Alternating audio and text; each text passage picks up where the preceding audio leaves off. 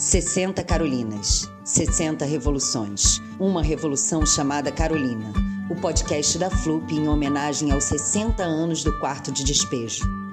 O livro é a melhor invenção do homem. Escrevam, contem, gritem, berrem. Eu não tenho força física, mas minhas palavras ferem. Eu tenho a impressão que a vida é igual um livro. Só depois de ter lido é que sabemos o que encerra. As lives estão disponíveis no canal da FLUP no YouTube, FLUP RJ.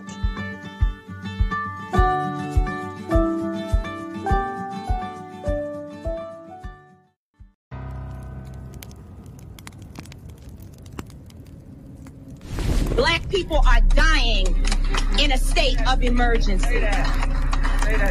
We cannot look at this as an isolated incident. The reason why buildings are burning are not just for our brother George Floyd. We're, they're burning down because people here in Minnesota are saying to people in New York, to people in California, to people in Memphis, to people all across this nation, enough is enough. We learned violence from you. We learned violence from you. The violence was what we learned from you. So if you want us to do better, then damn it, you do better.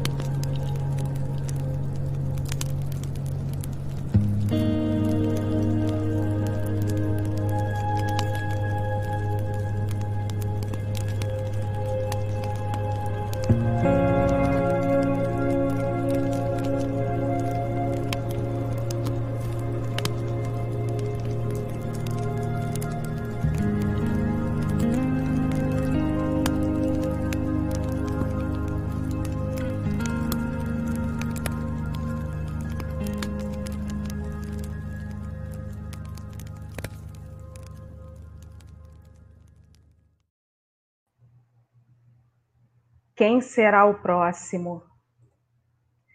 Boa noite. Hoje faz uma semana do assassinato do George Floyd.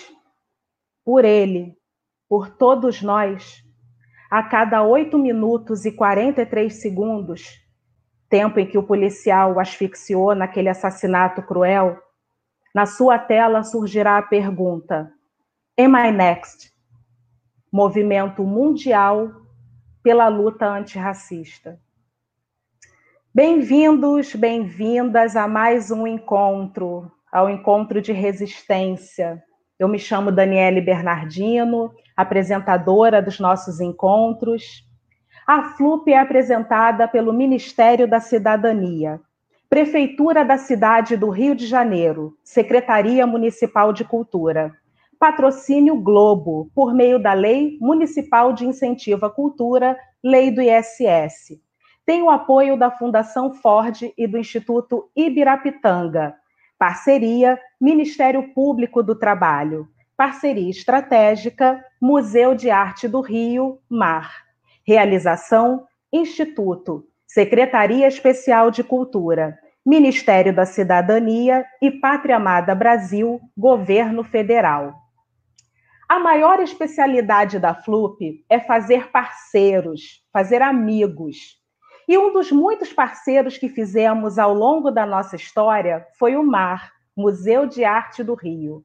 Foi no MAR que fizemos todas as nossas ações no remoto ano de 2019. Parece tão distante, né, gente? Um ano em que a gente podia se abraçar, se encontrar, abraçar as pessoas andando pela rua sem medo de que pudéssemos contaminar aqueles que nós amamos ou sermos contaminados por eles. Fizemos a maior flup de nossa história no pilotis do Museu da Praça Mauá, no coração do Rio de Janeiro. Foi graças a essa parceria que percebemos algumas lacunas em nossa curadoria. Não dá para discutir Carolina Maria de Jesus sem falar de habitação popular, alertou-nos o Marcelo Campos, curador do Mar, enquanto costurávamos a renovação da parceria da FLUP com o Museu de Arte do Rio. Nessa mesma conversa, ficamos sabendo sobre a Casa Carioca, exposição que vai estrear tão logo a pandemia nos permita. Foi nesse mesmo Zoom que soubemos que a arquiteta paulista Joyce Berti é uma das curadoras dessa exposição, que certamente marcará a história da nossa cidade. Não ter a Joyce Berti seria uma outra lacuna imperdoável no nosso ciclo de debates sobre a obra do que hoje, como ícone do feminismo negro no Brasil, só pode ser superado por Dandara. Nessa mesma conversa, soubemos que havia um debate entre a Joyce e a Tainá para o dia da abertura da Casa Carioca, e de imediato tentamos trazer para esse ciclo. Para além dessas mulheres incríveis, essa parceria nos possibilitará exibir alguns vídeos que vão demarcar os blocos do debate de hoje. O primeiro, bem intimista sobre o interior das Casas Pretas, o ambiente que criamos para trocar afetos com os nossos. O outro é uma inventiva resposta sobre o que chamamos de racismo estrutural.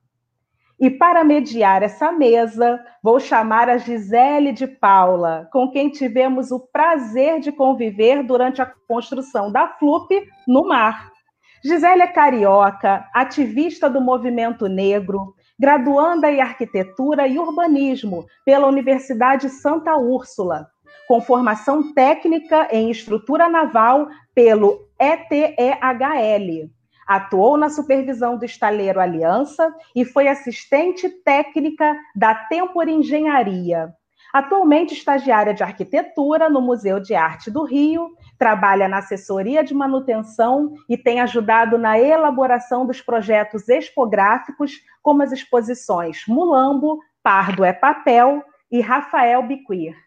Bom, antes de passar a palavra para a queridíssima, lindíssima Gisele, que ela é um arraso de maravilhosa, eu tenho um aviso aqui para a turma da Escola do Olhar.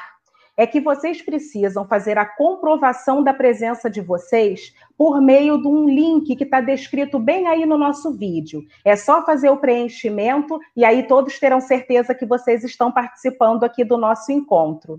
Dado esse recado aí protocolar, pedagógico, para me lembrar dos tempos de professora, em que a gente fala diretamente com os alunos, eu vou passar a palavra para essa queridíssima Gisele, entregando o bastão para ela, sabendo que vocês estarão em ótimas mãos e desejando um lindo debate para vocês.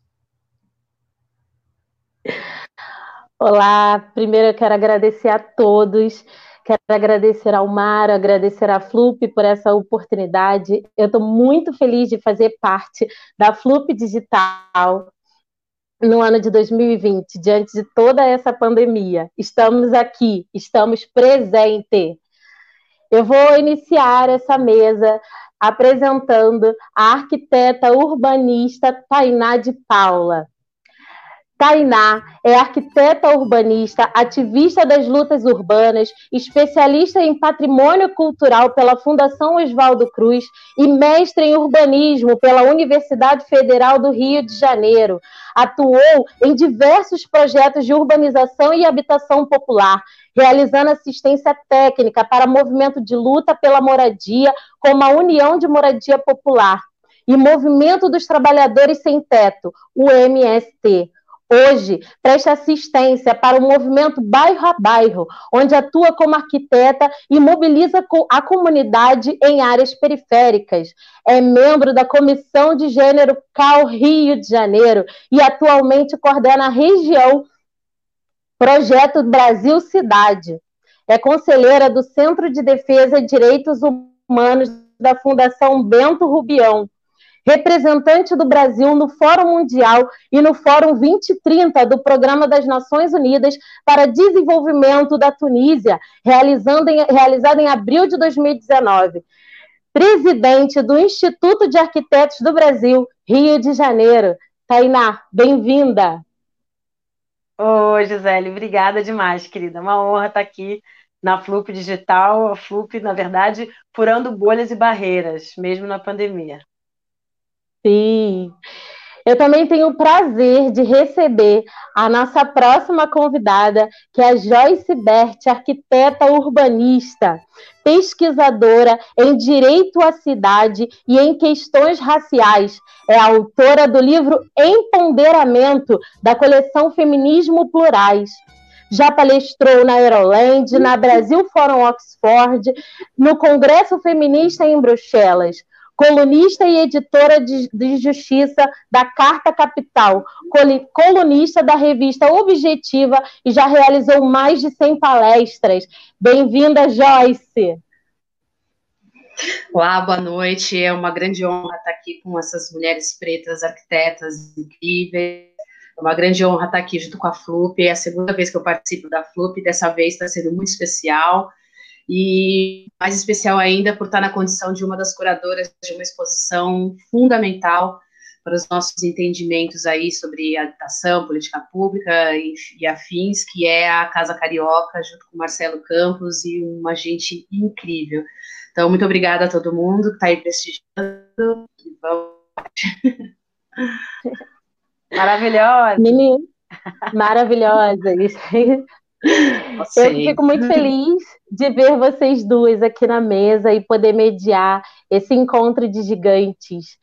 É muito bonito ver três mulheres arquitetas né? Eu ainda estou me graduando, mas estou muito feliz de poder dizer que eu sou arquiteta. Né? Arquiteta não começa na, no diploma acadêmico, começa no coração, começa na alma, começa na solidariedade, na empatia. Arquitetura é isso, arquitetura é o corpo. Né? Vamos lá, meninas? Eu Gostaria de pedir a ajuda de vocês, onde vocês possam falar um pouco qual é a expectativa dessa mesa, é, qual é a relação que a gente pode fazer com Carolina Maria de Jesus no livro Quarto de Despejo? Como vocês podem dialogar comigo sobre isso? Quem, fala, quem começa? Tainá, Tainá, vamos lá. Organizando aqui nosso papo. Bem, primeiro reiterar a honra que é ter Joyce ao meu lado, dividindo é, inquietações, questões, muito importante essa troca, e gratidão pela Flup mais uma vez e pela brilhante presença aqui de Gisele. O que eu espero dessa mesa é que, na verdade, eu espero da, da atual conjuntura, Gisele. Eu acho que a gente vive num momento hoje é, de quebra de paradigma do que a gente conseguiu acumular sobre moradia, sobre desigualdade, sobre raça. É, nunca estivemos é, tanto na centralidade das discussões, inclusive da branquitude, eu quero falar um pouco sobre, sobre isso, né? o que é o sistema de opressão, o que é racismo estrutural, a gente precisa passar é, por alguns termos para estabelecer o diálogo aqui com todos e todas, mas fundamentalmente falar que já estamos falando sobre isso há um tempo. Acho que Carolina Maria de Jesus, ela de forma muito singela, muito direta e muito contundente, traz acúmulos nas suas palavras, nos seus escritos, é, que hoje o movimento negro, hoje a intelectualidade preta é, fala, escreve em seus livros, em suas pesquisas, mas que, na verdade, toda essa ancestralidade intelectual não é, centrada na universidade, no chão da universidade, eu gostei muito da tua referência, que o ser arquiteto também passa pela corporeidade, pelo entendimento é, de vida, de sociedade, eu acho que isso acho que é um exemplo muito potente que a gente tem que refletir. Quais os caminhos que acumularam a sociedade de hoje? É, acho que as tensões raciais norte-americanas, as tensões é, sociais e raciais aqui do Brasil são, na verdade, extratos e reflexos de um mesmo problema. Que, é, que Carolina Maria de Jesus conseguiu sintetizar muito bem. Então, quero muito falar sobre isso. Vamos lá, Joyce? O que, que você acha? Quais são as suas expectativas? Bom, a minha expectativa, na verdade, não é, é, não é, não é só aqui, é, vem, é uma expectativa que vem me acompanhando há muito tempo, que é de popularizar as discussões referentes a espaço urbano, a política, políticas urbanas, planejamento urbano, todas essas questões que acabam ficando um pouco de, de fora das discussões centrais dos movimentos negros, das entidades do movimento negro, é, e eu que a gente precisa se apropriar da discussão.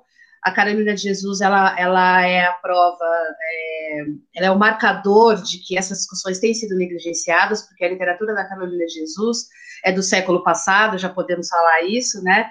É, então, é, o, que, o que falta é o interesse, né, a busca das pessoas brancas e também de algumas pessoas negras é, em, em, usar essas informações não de maneira folclorizada, né, entender que são experiências de vida e existência de mulheres negras, de pessoas negras, num contexto urbano, que também nega habitação, que também nega o direito à cidade, que também nega políticas fundiárias de redistribuição da terra, então, acho que a minha expectativa é que a gente, com, com, com nossa experiência de trabalho nessa área, a Tainá tem uma história incrível de militância nessa área, você, Gisele, já traz toda uma informação de, de mulher negra, enfim, e todo mundo que milita dentro e fora desse assunto, que possa se aproximar dessa conversa, enfim, e, e absorver tudo que a gente tem para passar e ampliar a partir daí as suas considerações sobre o tema.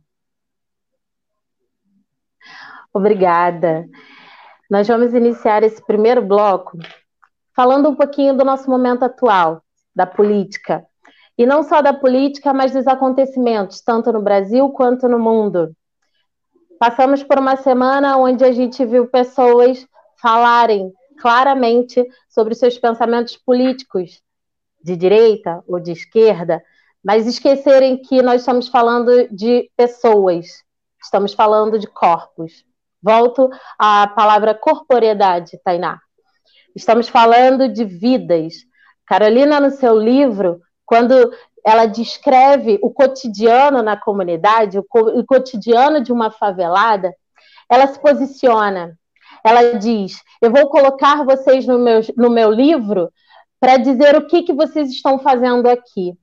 E hoje, aqui na FLUP, nós vamos colocar na internet mas nós vamos colocar para fora, falar, nos posicionarmos, agirmos como Carolinas e falar desse momento atual. Eu quero ouvir um pouco de vocês. Tainá?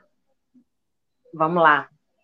É, não é fácil, né, essa provocação que você lança, porque um que é muito difícil se colocar na pele dessa mulher que tem uma dor é, acumulativa, ancestral, né? A gente, nós estamos separadas é, por um tempo histórico onde eu me coloco no lugar de uma favelada que conseguiu sair da favela, que conseguiu é, se tornar classe média, que tem hoje é, uma outra relação com uma estrutura familiar, uma estrutura social e, obviamente, étnico-racial. Mas, sem dúvida alguma, me conecto é, num ambiente muito familiar, muito doméstico, com esse é, não pertencimento a uma sociedade de Estado de fato de direito, que é, na verdade, um pouco a síntese do que foi a vida da Carolina Maria de Jesus. Para quem não conhece, né, ou quem não está ambientado com a literatura e nem com, com essa figura né, tão importante da nossa história, Carolina ela escreve muito sobre a sua realidade é, da favela do Canindé e, e de todo o, a sua diáspora interna, né? Sai de Minas e vem para Rio para São Paulo numa expectativa de melhor vida que não é consolidada, que não é, é possível a ela é, é, ser, ser colocada. E ela reflete dentro da sua da realidade, dentro da sua realidade, não a partir de uma lógica estrutural que arquitetos normalmente estão acostumados a fazer, mas de uma forma muito particular. Eu gosto muito de quarto de despejo, mas acho que cada de alvenaria é, é muito singular nessa, nesse link é, do entendimento desse da casa enquanto espaço de cuidado e quanto espaço de, de descuido também. É, eu percebi que assim que entrou a pandemia, não só aqui no Brasil, mas diversas cidades do mundo é, fizeram diversas campanhas do Fique em Casa. E eu automaticamente lembrei de Carolina Maria, porque que casa é essa?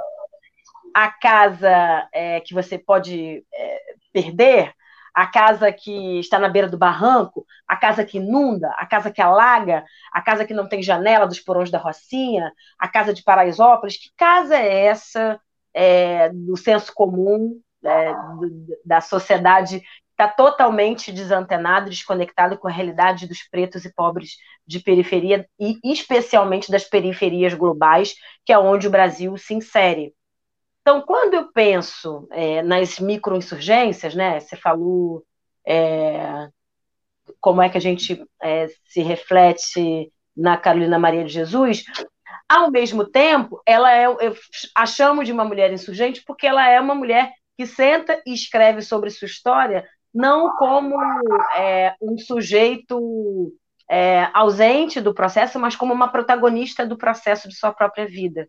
Isso é muito interessante é, é importante perceber que a gente precisa, a partir de qualquer novo rearranjo da sociedade, isso estou né, numa, das é, figuras que falam muito de um novo processo necessário de construção de uma vanguarda de sociedade, de um momento civilizatório, de um outro marco social, de um marco de um pacto racial brasileiro, é, tem falado muito nisso.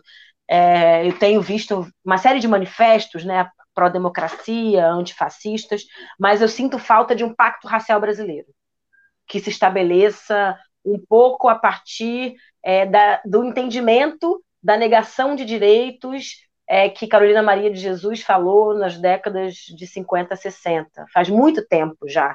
E anteriormente Dandara falou, e anteriormente Zumbi falou, e anteriormente todos os abolicionistas pretos desse país falaram. É, nós estamos falando durante muito tempo, né? Acho que teve também algumas frases, lideranças inclusive pretas, falando que o preto brasileiro não se insurge como os pretos norte-americanos. É, eu acho que, inclusive, a gente tem que é, é questionar e, e construir essa lógica que é parte do racismo também, o apagamento do nosso acúmulo, o apagamento é, de construções nossas, mas é importante perceber que o preto brasileiro é um insurgente e um sobrevivente por natureza. E acho que Carolina Maria é, simboliza muito isso, uma insubmissa e insurgente. Sim. Joyce?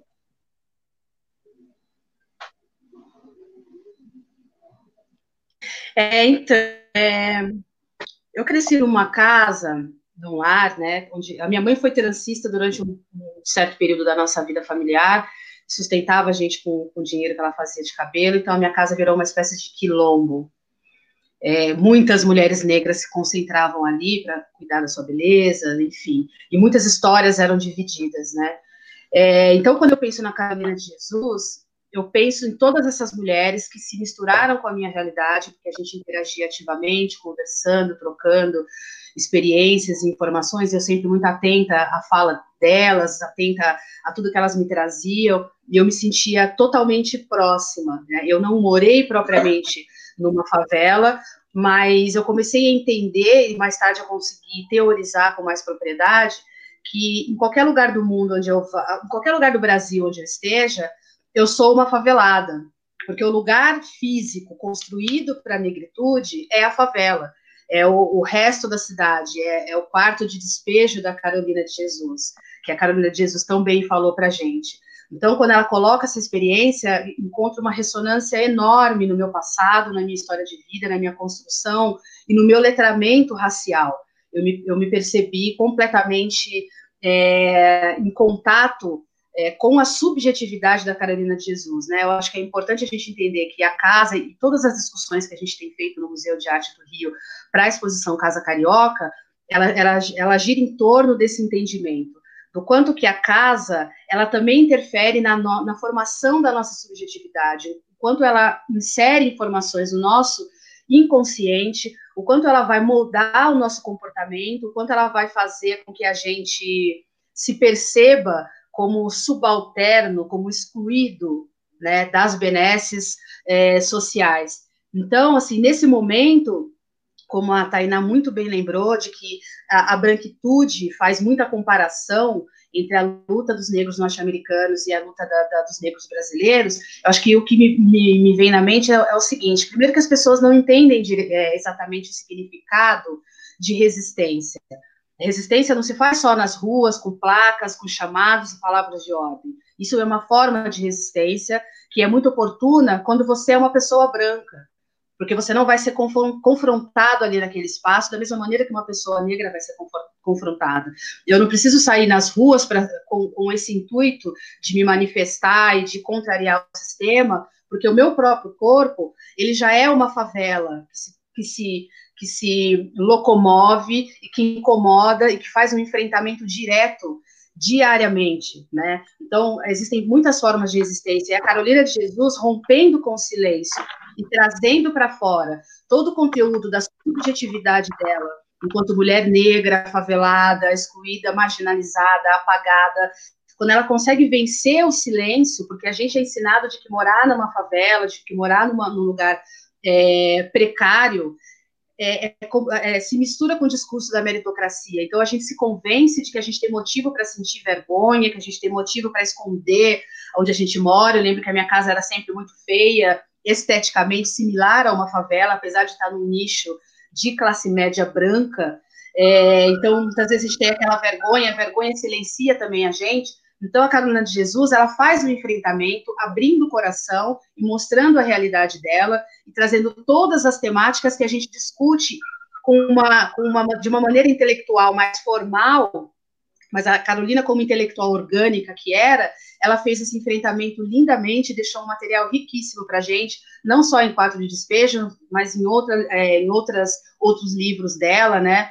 Então, eu me vejo inserida nesse, né, é, eu me vejo próxima da Carolina e herdeira do legado dela em todos os momentos da minha vida e quando eu olho para o meu passado, principalmente. Muito bom, porque ouvir vocês dois falar para mim é um privilégio. É, falar de protagonismo e falar de corpo nos faz um link assim muito grande, né? Onde a gente pode trazer é, para essa mesa um vídeo muito importante de uma artista que também vai fazer parte da exposição Casa Carioca. Vamos assistir a Willa? Max Willa. Então são papéis, assim, artigos acadêmicos na maior parte das vezes, com muitos desenhos e, e escritas atrás, na parte assim do texto. E eu comecei a desenhar na, na parte que não tinha nenhuma escritura. Então, nesse começo, assim, da primeira semana, eu, eu, eu ficava, comecei a desenhar copo, prato, é, carne, roupa. É, e os papéis, sendo como os papéis eles eram brancos, eu comecei a, a, a ter a vontade de tingi-los para que eles sendo tingidos, eu pudesse desenhar em cima deles com novas cores. Então comecei a tingir os papéis com as tinturas, com as tinturas de língua, que são as tinturas que eu uso para tingir a minha língua, e é, as tinturas alimentícias. Então esse trabalho, ele, ele, ele que vai ser apresentado na exposição, ele tem essa relação com esse tempo que é de quarentena, né?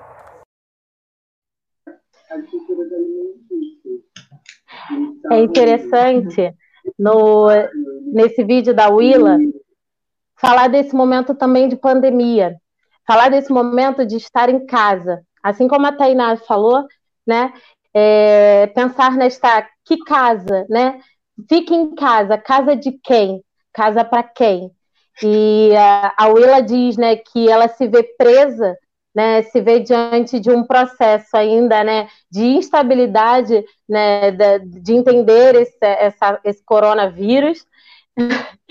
e ela, em casa, pega papéis, papéis, assim como de Carolina, papéis usados, os mesmos papéis que ela utilizava para escrever os livros, a Willa utiliza para então fazer novos desenhos, novos desenhos, um novo processo de criação. É muito legal porque a gente entende, né, que a gente se reinventa, né, Tainá? A gente se reinventa nesse período. Total. E, na verdade, tem, acho que tem dois termos importantes para gente, a gente pensar nesse momento de pandemia e, e pensar no, nesse pós, né? E não no sentido de que a pandemia vá passar, porque eu não acredito, acredito que a gente vá, mesmo com a vacina, é, no pós-pandemia, cons conseguir consolidar uma pós-pandemia como os países do norte. Eu faço muito a alegoria da gente tentar entender que nós somos a periferia global do Sul e que existe, obviamente, cidades muito melhor preparadas economicamente, tecnologicamente no, no Norte, que constrói, inclusive, as narrativas de subalternidade, perpetuação do racismo, das opressões nessa periferia global do capitalismo do Sul. E nesse sentido, é, a gente tem é, o cotidiano, que é, é a reinvenção, a gente reinventa lazer, a gente reinventa hábitos, a gente reinventa é, necessariamente nossos pequenos cotidianos, né, o nosso, a nossa micro-realidade, mas a gente sobrevive também.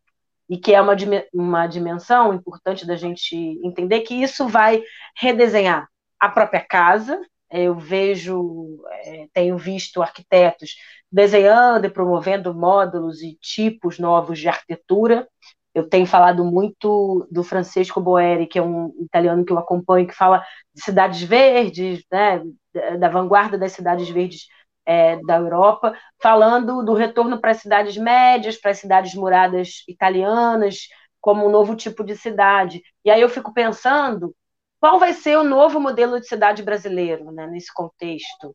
É, qual vai ser a grande reinvenção do século XXI para é, a situação urbana? Será que a gente vai tornar mais agudo e acirrar mais a desigualdade? Será que a gente vai aumentar o delírio da branquitude, né? Alfavilles multiplicados por 100 nas cidades, é, hiperespraiamento é, com grandes casas, casas herméticas, casas ultra higienizadas, e abandonar os centros urbanos e as favelas para as pessoas que não podem pagar tratamento, o garantir um leito é, numa unidade particular de saúde, né?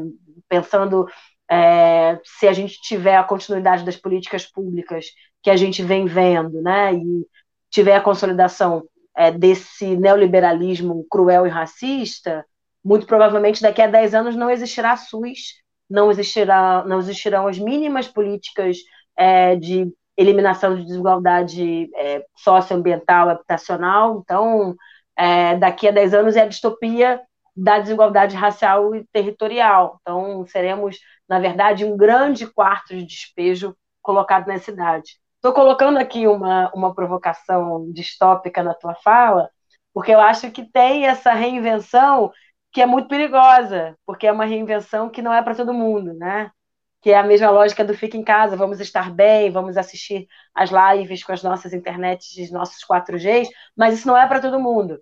O que, que é para todo mundo? Acho que a provocação da, da Carolina Maria vai nesse sentido. Tem um trecho, a Joyce falou uma coisa engraçada, engraçada não, é importante, que é, é que a Carol, Carolina fala muito desse, desse resto, né, do resto que estão nas favelas, e é muito isso.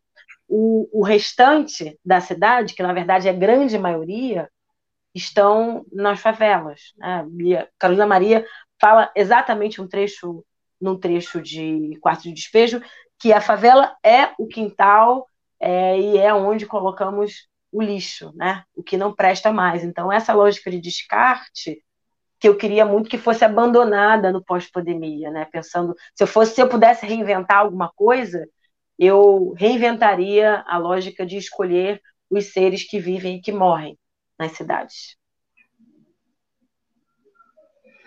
Eu penso que o que eu gostaria que eu gostaria que um dos efeitos da pandemia fosse justamente o da percepção de que é, os espaços da cidade eles devem ser ocupados por todo mundo igualmente. Né? A gente tem um, um, um impedimento de, de trânsito que não é institucionalizado, mas que claramente define quais são os nossos lugares, né? Então, os lugares de periferia, de favela, são os nossos lugares de subalternidade, o lugar reservado para subalternidade, ali pode matar, ali pode ter intervenção policial é, base, na base da violência, ali pode se desvalorizar tudo que se, se produz, né, a literatura, a arte, todas essas coisas ficam é, é, taxadas como algo secundário, algo não tão importante assim, né? Eu, eu penso numa cidade totalmente inclusiva, integrada, onde não tem essa lógica periferia-centro, porque a gente sabe que esses marcadores periferia-centro, eles são uma linguagem colonial redesenhada, né, recolocada é, dentro da, da, do reordenamento espacial, da lógica é, do pensamento racista, né, então, nesse momento, a gente já ah, fica em casa, né? E, e aí, como é que você vai falar isso para pessoas, por exemplo, que vivem em situação de rua, né? Fiquem em casa. Então, você vai, vamos transformar a casa, a cidade, numa grande casa, né? Eu acho que as pessoas deveriam refletir, de repente, por aí, pensando na função dos, do, dos espaços é, exteriores, pensando no confinamento que a gente está vivendo agora. É, quando eu penso em confinamento, eu, eu, eu penso na, na palavra, na expressão domesticação, né? Eu vou domesticá-los. Então, acho que as pessoas deveriam fazer uma leitura dessa necessidade de confinamento, como também um elemento de controle de corpos. Ok, que é uma condição, é uma situação específica onde é necessário para nossa proteção, é, mas ao mesmo tempo também pensar no, no, nos espaços é, domésticos como também é, reprodu possíveis reprodutores das relações de poder que se faz, que se tem dentro da sociedade, né? É, e, e a, a, o diálogo entre essas relações de poder que se fazem dentro do espaço doméstico com o diálogo de poder que está colocado nas cidades, né? Porque aí você tem pessoas que dormem na rua, que dependem de, de enfim, de uma ponte, de um todo para se abrigar em dias de frio, de chuva, enfim.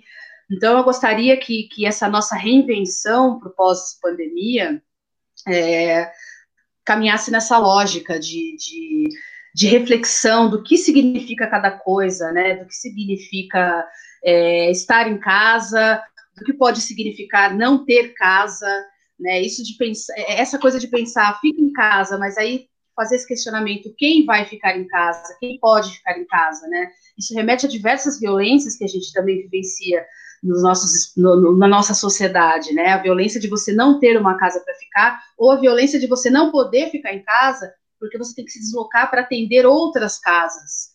Né? Mais uma vez, um marcador colonial. Você não tem mais a mucama convivendo no espaço doméstico, mas nesse momento de pandemia você tem diversas pessoas das áreas de favela, da, da periferia, que simplesmente tem que abrir mão de, da, da proteção que significa nesse momento a domesticação, para ir atender né, o ritmo de vida, as necessidades e, e, a existência de outras pessoas, né, colocar a sua existência em risco para atender outras existências, né.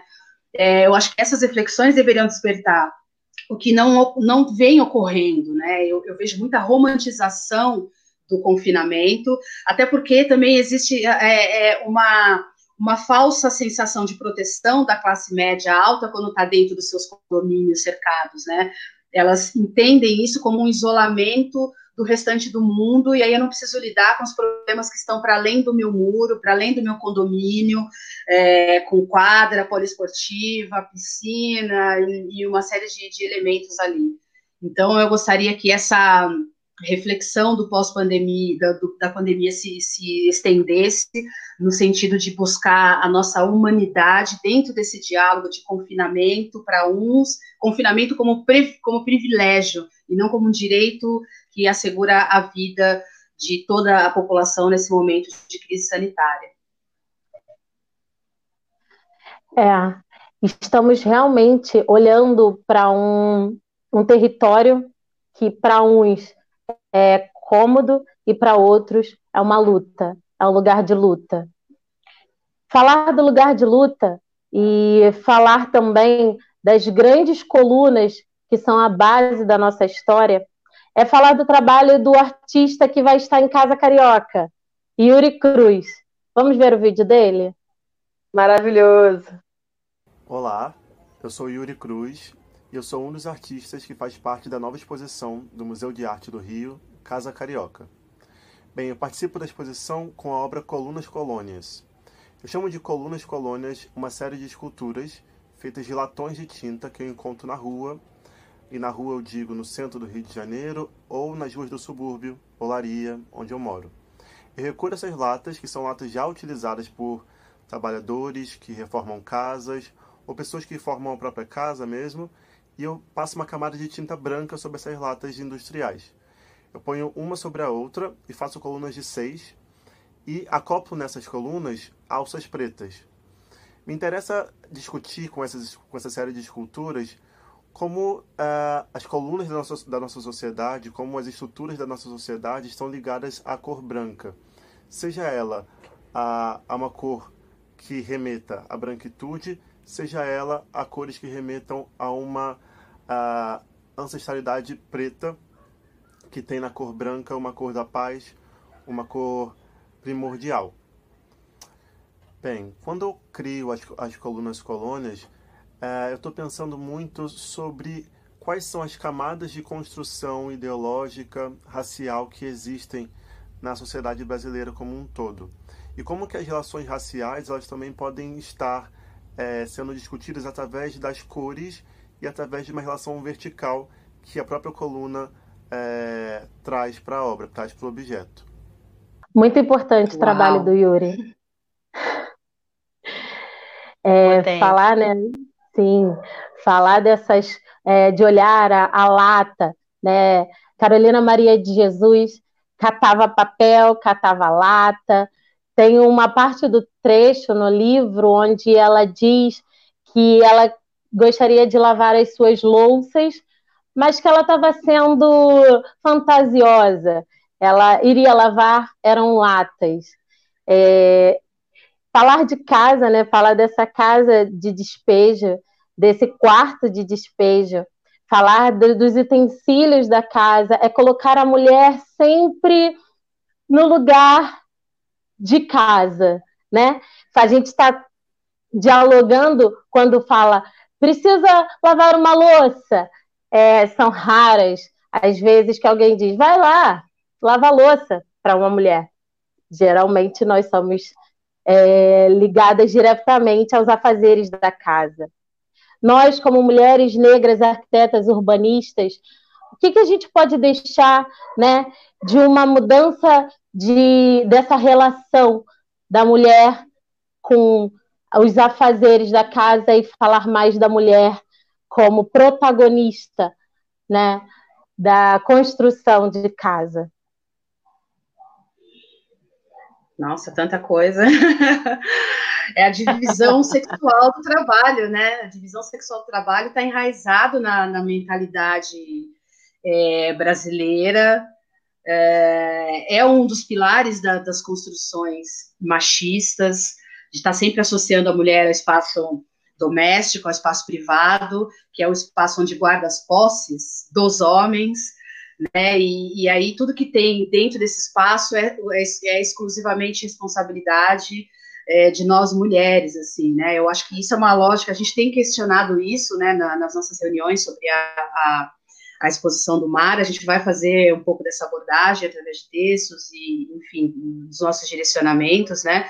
Porque a questão de gênero fica muito marcada quando você pensa principalmente, assim, começa pelo projeto da própria casa, né? Você tem uma hierarquização ali com a sala de estar, é o espaço social, o espaço da cozinha é o fundo, que é o espaço de trabalho, cozinha e área de serviço, né? Você tem essa, essa marcação muito forte, é, e aí o lugar de mulher é na cozinha, né? O, o, branco, quando quer dizer que tem uma descendência afro, que tem uma miscigenação presente, ele fala como o nosso ex é, Fernando Henrique Cardoso falou uma certa vez, eu nasci, eu tenho pé na cozinha, né? É uma expressão racista, mas quando você para para entender, ele está é, é, tá falando exclusivamente, está conversando diretamente com a mulher negra.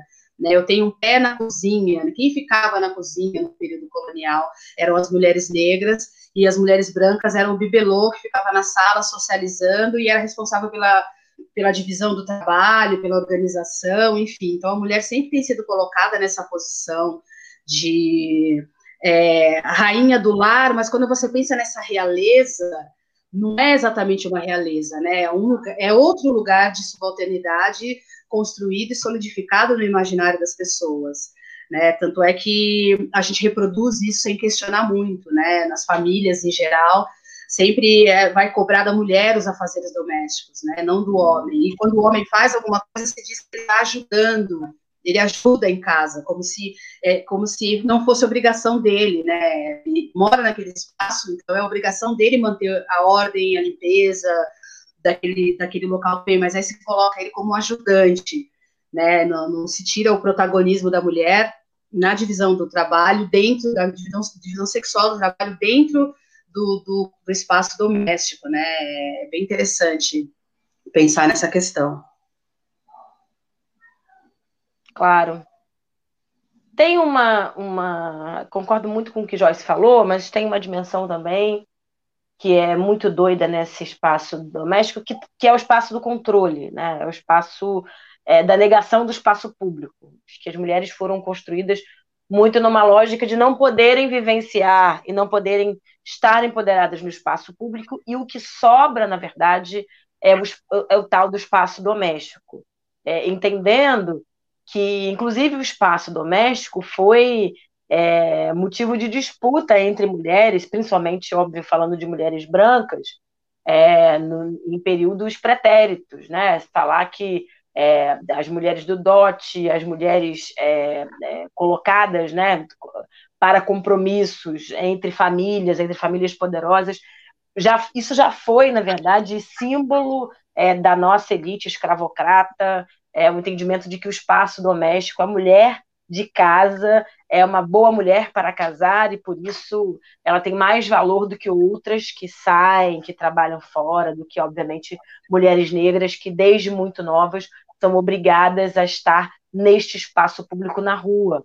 Falar que as mulheres pretas são as primeiras que ocupam esse lugar é, de protagonismo de estar no espaço público.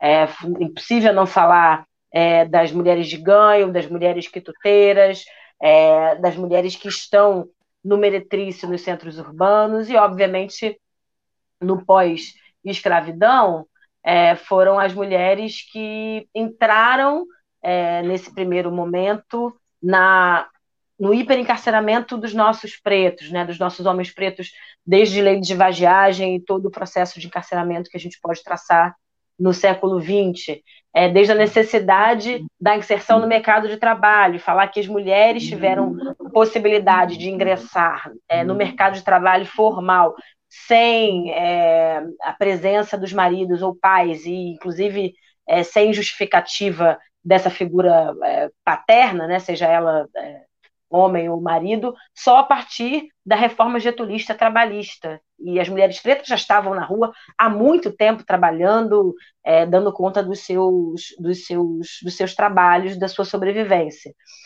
Ao mesmo tempo, o, o, o aspecto doméstico, até hoje, para as mulheres pretas, é um lugar de muita importância, o lugar da casa, a casa própria, o lugar que onde o lugar que eu estou, o lugar que eu habito é essencialmente é, respeitado e reverenciado, não só por uma ancestralidade, quem é de terreiro, quem é de axé sabe que a casa ela vem ela protege meu uri, né, nessa capa maior de proteção, e obviamente ela precisa ser o espaço de cuidado.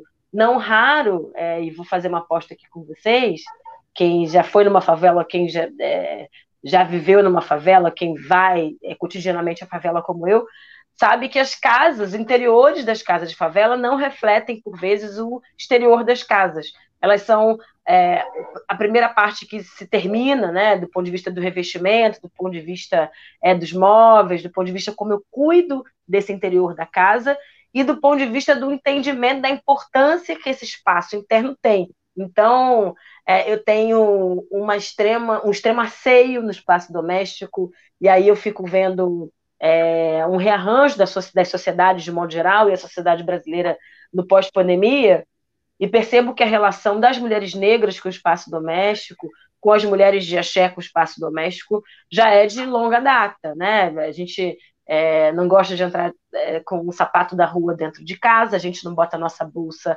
em cima da nossa cama. Quando a gente vai ao terreiro, nós trocamos de roupa, porque a roupa de estar no nosso terreiro não é roupa da rua.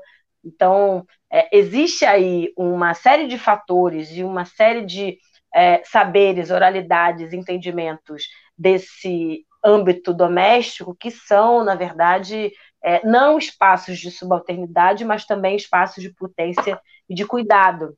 E Carolina Maria reflete muito sobre as, as duas formas, né? A casa que eu quero ter, o ideal de casa, né? Casa é, do ponto de vista amplo, e a casa que, é, que não cuida, né? A casa que me é negada, a casa que arrancam de mim. Então, o ser despejada também desse espaço doméstico é, é, é, é, um, é um lugar de dor, tanto quanto estar num espaço doméstico que não me cuida. Então, são, são pontos importantes da gente avaliar nesse, nesse debate de que não necessariamente o espaço doméstico deve ser relacionado com a violência, mas o patriarcado e a forma como a sociedade, né, e obviamente é, as outras formas de, de, opressão e estabelecendo a branquitude como parâmetro maior aqui da nossa conversa, estabelecem que obrigatoriamente o espaço doméstico é o espaço colocado para as mulheres e obviamente para as mulheres negras também em síntese. Mas é, existem outras narrativas dessa casa e desse lugar é, de pertencimento de colocação dos nossos corpos, né? Sim. É, é, lindo porque a gente começa a dialogar né, com a palavra casa, e aí a gente vai trazendo casa em diversos é, assuntos, não só como aquela construção, né? E aí a gente pode entrar no, no assunto das autoconstruções, né, que são feitas, a gente tem hoje um território brasileiro onde 85% das casas são construídas, autoconstruídas, né, diversos territórios favelizados a, a partir das grandes remoções, né, a introdução da FLUP hoje fala dos grandes, né, dos incêndios causados, e aí ninguém sabe por quê, mas a gente sabe que tem uma ligação direta né, com a gentrificação dos grandes centros, e falar de autoconstrução é falar também de território, falar de quilombo, né? Falar de quilombo, falar desse território que nos pertence por uma herança ancestral, por uma herança né, de luta. Como a gente poderia fazer o link né, desses territórios, então, autoconstruídos com o nosso território de quilombo? Vai lá, eu Joyce, acho que eu, a... eu acho que a, a autoconstrução, é, sem querer romantizar, né? A gente tem que falar com bastante cuidado para que não soe como uma romantização, porque na verdade a autoconstrução ela nasce de uma necessidade e de uma necessidade que vem com a ausência da atuação do poder público de maneira igualitária e que é histórica. É, então, a autoconstrução, ao mesmo tempo que ela nasce dessa carência, dessa lacuna, ela também acaba se tornando um ato de resistência, né? Vocês me negam a, a, a possibilidade da casa, é, mas eu vou lá e, e, construo, né? É uma insurgência, você é um ato de insurgência você bancar a construção da sua própria casa. E, e também eu acho que isso deu uma cara diferenciada é, para o Brasil, que acaba marcando muito, fazendo esse contraste que, que, que, é tão característico das nossas desigualdades, né? É, eu tenho uma foto emblemática, que eu não lembro direito o autor da foto, que mostra um prédio lá na, na região do Morumbi, aqui em São Paulo, e aí mostra um prédio onde é um apartamento por andar com piscina e tal, e fazendo divisa com uma favela, que se eu não me engano é Heliópolis, Paraisópolis, não lembro exatamente, né? Eu acho que é Heliópolis, é. é. Heliópolis, é isso. E, e aí essa esse marcador, ele é por si só uma denúncia das, no, das nossas desigualdades, né? Ele é uma denúncia que choca as pessoas, mas ao mesmo tempo as pessoas têm uma tendência a folclorizar a vivência é, da pessoa que, que mora nessas áreas, né? E, e, eu vi essa foto rolando por muitos lugares e tal, já denunciando uma precariedade, uma distribuição desigual do espaço e, e uma hierarquia econômica e tudo mais. É, e tem a literatura da Carolina de Jesus, tem todo o nosso histórico de, de, de quilombo, enfim. Mas eu acho engraçado como as pessoas chegam nesse momento e falam que a pandemia está tá escancarando as desigualdades. Eu penso assim, poxa, a, o povo esqueceu dessa foto, né? Você não precisa andar muito pelas cidades, pelas grandes cidades, para ver é, que as desigualdades não, não foram descobertas agora, ou não é que não, tá, não é que está escancarado é, agora, que se voltou o olho para aquilo, mas até quando vai ter esse olhar, né? Então eu penso muito nas, auto, nas autoconstruções como uma continuidade da insurgência dos quilombos, né? De você se deslocar, de você ser deslocado, né? De, de uma vivência é, mais confortável, mais tranquila, mais integrada com, com a cidade ou os quilombos no, no, no período colonial com aquele espaço ali. E aí você se autoproclama também senhor da sua própria construção, né? Eu, eu me arranjo por aqui, faço. E também é um questionamento, né? As considerações internacionais sobre arquitetura, a gente tem essa abordagem também na, na exposição, quando a gente vai falar de, da, da, da dos, dos arquitetos estrelas, né, que, auto, que os eurocêntricos, né, que se autoproclamam modelo de, de, de construção, modelo de, de habitação, enfim, de, de, de, pensar a edificação é, sempre baseado naquela lógica eurocêntrica, né? E muitas vezes você vê na, na, nas áreas de favela um, um, traço da, da, da, do padrão construtivo de alguns quilombos, de algumas habitações indígenas, você vê um, um, rearranjo que é ancestral, e eu acho que isso é a maior resistência e o maior, é um enfrentamento decolonial, né, claro, sem querer romantizar, porque eu acho que, que a gente pode sim se colocar é, como o subalterno insurgente, e fazer esse enfrentamento no território das favelas, das periferias, mas a gente nunca pode esquecer que isso foi uma construção social é, totalmente ligada com a questão racial, totalmente ligada com o pós-abolição absolutamente é, irresponsável que, que foi realizado, né? Claro. Acho que por aí, é... talvez. Sim, sim, não, muito bom, Joyce. Muito e bom. acho também que que já estou me enfiando aqui, tá, Gisele? Bem-vinda, fica à vontade. Nem pedi, nem pedi a, a licença à mediadora. Mas o que, que eu entendo também, que para além das insurgências, é claro, sem dúvida alguma, o construir a favela, né? Tem um, um nome de bairro na Rocinha que é curiosíssimo, que é o Faz Depressa, que é, você tem que fazer a casa tão rápido, porque senão, muito provavelmente, você acorda é, no outro dia com algum agente da prefeitura é, desmontando, marcando a sua casa para possível remoção. Né? A gente passou um século XX de grande perseguição aos territórios de favela, aos territórios é, que se insurgiram à dinâmica é, da, da hiperconcentração de privilégio nas cidades, que eu acho que é assim a síntese do desenho das cidades hoje estão colocadas no Brasil. Mas, por outro lado, é importante a gente perceber que existe uma dimensão racista da construção da cidade que esvazia muito a nossa potência de construção desses territórios.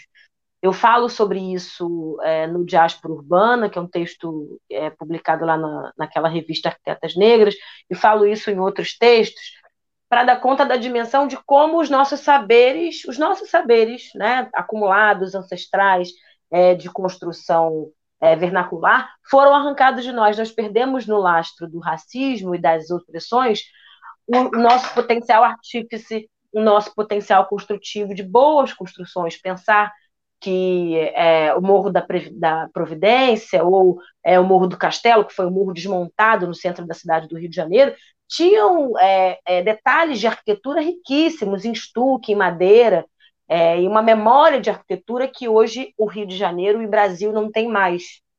Assim como existe, existe e existiu um apagamento sistemático é, das possibilidades de construção e das construções de afrodescendentes, dos africanos em diáspora, é, aqui alocados no Brasil. Então, assim, se a gente para para pensar e se compara automaticamente, por exemplo, com as favelas africanas, né, a gente é, vê, eu vejo a branquitude tirando fotos maravilhosas das Medinas pela África subsaariana, pela África do Norte, achando tudo lindo, maravilhoso. Só que a gente está falando de, de, de, favelas milenares que, onde foi possível que aqueles tu, que aquele tuque, que aquele muxarabi conseguisse se perpetuar e se consolidar ao longo da história. É, a branquitude brasileira arrancou isso dos negros de cá. Então, se a gente tinha uma favela né, chamada Rocinha, no início do século XX, porque essa favela tinha uma série de roçadas e quintais que permitiam a soberania, a soberania alimentar daqueles favelados, hoje a Rocinha é um dos, maior, um dos maiores aglomerados urbanos da América Latina e a terceira maior favela é, da América Latina em índice de tuberculosos, alguma coisa aconteceu né, na, no rompimento da construção daquela territorialidade, da construção daquela favela. Então, assim, devolvam as favelas para os negros, permitam que a gente construa é, uma arquitetura é, vernacular, simples, cotidiana, mas possível é, de nós acessarmos material, os materiais de construção. Eu vejo hoje favelas é, na larga maioria das regiões metropolitanas do Brasil, eu não estou falando só de Rio de Janeiro, construídas é, em telhas de amianto, com é, caixas d'água é, de Eternite, aquelas famosas azuis, eu estou falando aqui o nome das, das empresas, por favor, não comprem, mas o fato é que a produção capitalista dessa cidade arrancou, os, substituiu os nossos saberes originários, não permitiu que a gente construísse da forma que a gente sabia construir, e vamos combinar. Eu falo sempre do Nestor Goulart Reis, eu vou ver quando eu vou receber um processo desse homem, mas o fato é que existe um, um grande desentendimento da possibilidade perdida e arrancada da contribuição do negro brasileiro. Se hoje nós temos, por exemplo, grandes serralherias aí perdidas que nós preservamos e que a gente é, precisa, obviamente, tombar e preservar, foi por conta de vários ferreiros pretos que construíram e forjaram símbolos é, é, da diáspora pelas cidades afora. E a gente está falando de Sankofa, a gente está falando é, de pontos de, de, de é, serralherias de Exu espalhados na cidade. Isso precisa ser dito, isso precisa ser visto, isso precisa ser editado. Para fechar, entendo também que a gente precisa é, entender as oportunidades, por isso que eu acho que é, esse painel da Casa Carioca e, que vai combinar na exposição é um, um, uma janela importante para a gente fazer uma lente de reflexão nesse processo, nesse movimento né, de, de retorno, né, de a gente entender memória e trajetórias é, que negros brasileiros e, a, e, as cidades brasileiras foram tomando, e construção de um, um, novo momento.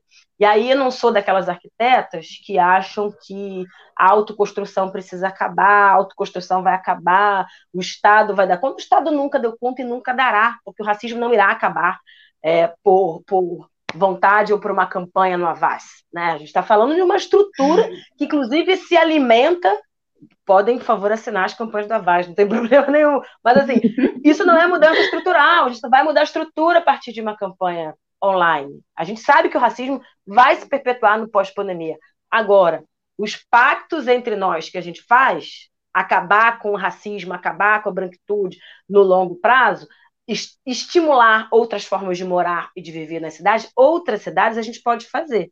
Agora, quais os caminhos e quem serão os parceiros e signatários dessa carta, eu quero ver.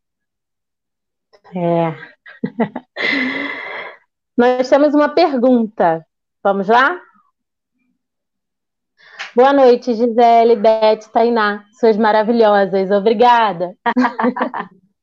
Obrigadão. Como vocês veem, a desconstrução da arquitetura do quartinho de empregadas domésticas, pensando para os corpos das mulheres negras. Como vocês veem Pensados, essa né? desconstrução? Né? É, pensadas. Olha, eu acho que a desconstrução é. passa pela mentalidade, né? Pela mentalidade, assim. É... É, por que, que a gente. Por que, que é, é, é, é, o ápice do privilégio você achar que, que tem que ter uma empregada dormindo na sua casa? Porque a ideia por trás disso é ter alguém à minha disposição para o momento em que eu decidir fazer qualquer coisa, a pessoa está ali. É, é como se é uma objetificação, né? Vou colocar empregada aqui, quando eu precisar, eu só chamo, que é isso que a gente sabe que acontece na prática, né? Eu já vi vários relatos de empregadas que dormem no, no trabalho, e aí meia-noite, uma da manhã, três horas, tem que estar levantando para esquentar um leite para o fulano que perdeu o sono e não sei o quê.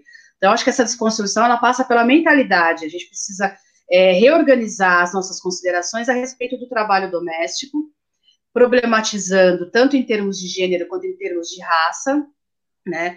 É, romper com essa ideia de subalternidade que está colada com a imagem da empregada doméstica, é, essa coisa da, da, da, muito, muito branquitude, muito elite mesmo, uniformezinho, toquinha na cabeça, aí servia a bandejinha, né? A pessoa não se dá o trabalho de levantar e pegar um copo. É, então, acho que passa por essa discussão racial completamente, claro, e o desmonte vem por aí, vem pela, pela ideia, né? Assim, é, condições trabalhistas adequadas para que essas mulheres trabalhem, é, façam seus serviços, prestem seus serviços de maneira adequada também. Né, tem toda uma discussão das empregadas é, domésticas, toda uma, uma militância por, por trás disso, que eu acho que precisa ser visibilizada, porque não é, apesar de algum barulho que foi feito há um tempo atrás, que angariou algumas míseras conquistas, mas ainda não é uma discussão visibilizada. Né? Então eu acho que é isso. É a mesma, é, para mim, é, eu traço um paralelo com a questão do elevador social e do elevador de, de serviços. Né? Isso é uma construção que vem da mentalidade das pessoas que bancam isso, que pagam essas construções. Né? Muitas vezes a gente vai cobrar dos arquitetos que projetam isso, mas a gente não pode esquecer que não é o arquiteto que decide. A gente coloca os nossos serviços à disposição de quem está pagando. E por mais que a gente tente fazer todo um trabalho de convencimento, de entender que os banheiros não precisam ser separados, que o elevador, que isso é uma lógica racista, colonial, enfim, a gente é vencido pelas grandes instituições que bancam, que têm o capital e que vão mandar na gente, e a gente é salariado também e precisa trabalhar. Então, eu acho que essa desconstrução, ela passa por isso, por essa mentalidade, né, de você romper com a ideia colonial de que as pessoas estão à sua disposição para fazer um trabalho que desumano, né, de fazer um trabalho que é seu, assim, a, é, passa pela, pela crítica aberta e escancarada. A gente tem, faz muito tempo que eu não acompanho novelas e tal, não sei as novelas antigas, mas você ainda tem lá as empregadas domésticas sendo representadas nas telenovelas, no, no, no cinema, enfim é, que estão lá, não tem parente, não tem vida própria, não tem nada, e que está ali à disposição integral né, daquela família branca que não tem a, a decência de lavar o prato, o, o, lavar o copo que tomou água, lavar o prato que comeu e acha que isso é um serviço doméstico. Isso não é um serviço doméstico, isso é um serviço seu enquanto ser humano que habita a, aquela casa, né?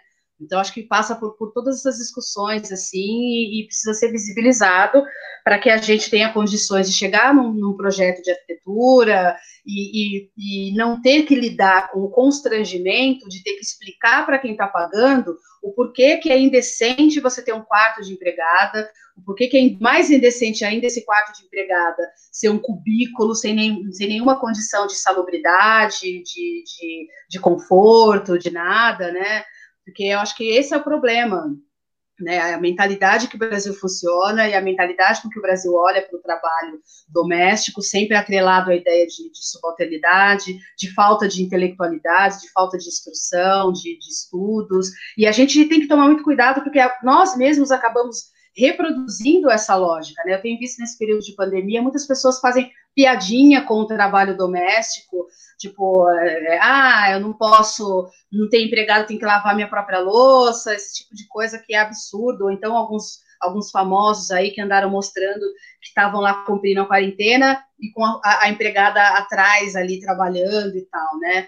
É, então tem que ter uma crítica da, da opinião pública no sentido de desmobilizar essa essa ideia que ainda é completamente presente nas camadas sociais, né, até de pessoas pobres que muitas vezes falam, ah, eu vou, quando eu ganhar na lota, eu vou ficar rica e vou contratar cinco empregadas, né, e aí entra aquela coisa do Paulo Freire, quando a educação não é libertadora, o sonho do, do oprimido é se tornar opressor. Eu acho Sim. que, de repente, é por aí, né? Total. É, isso é muito doido, porque é, falar do mercado é, imobiliário brasileiro é falar do racismo brasileiro, que a gente estava conversando no começo da, do papo.